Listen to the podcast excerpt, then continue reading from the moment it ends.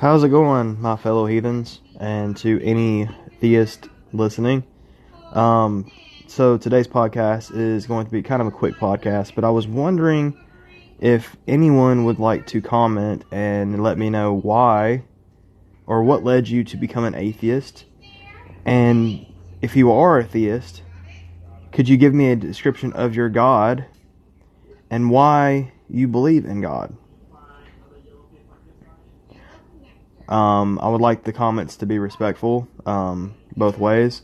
I'm just curious to see what people say and uh, what has led them to believe what they believe, regardless if that's belief in God or um, to, to, not believe in God. Um, if you like my podcast, please comment, uh, like I said. And also, I uh, post my podcast on my Facebook page called The American Atheist on Facebook.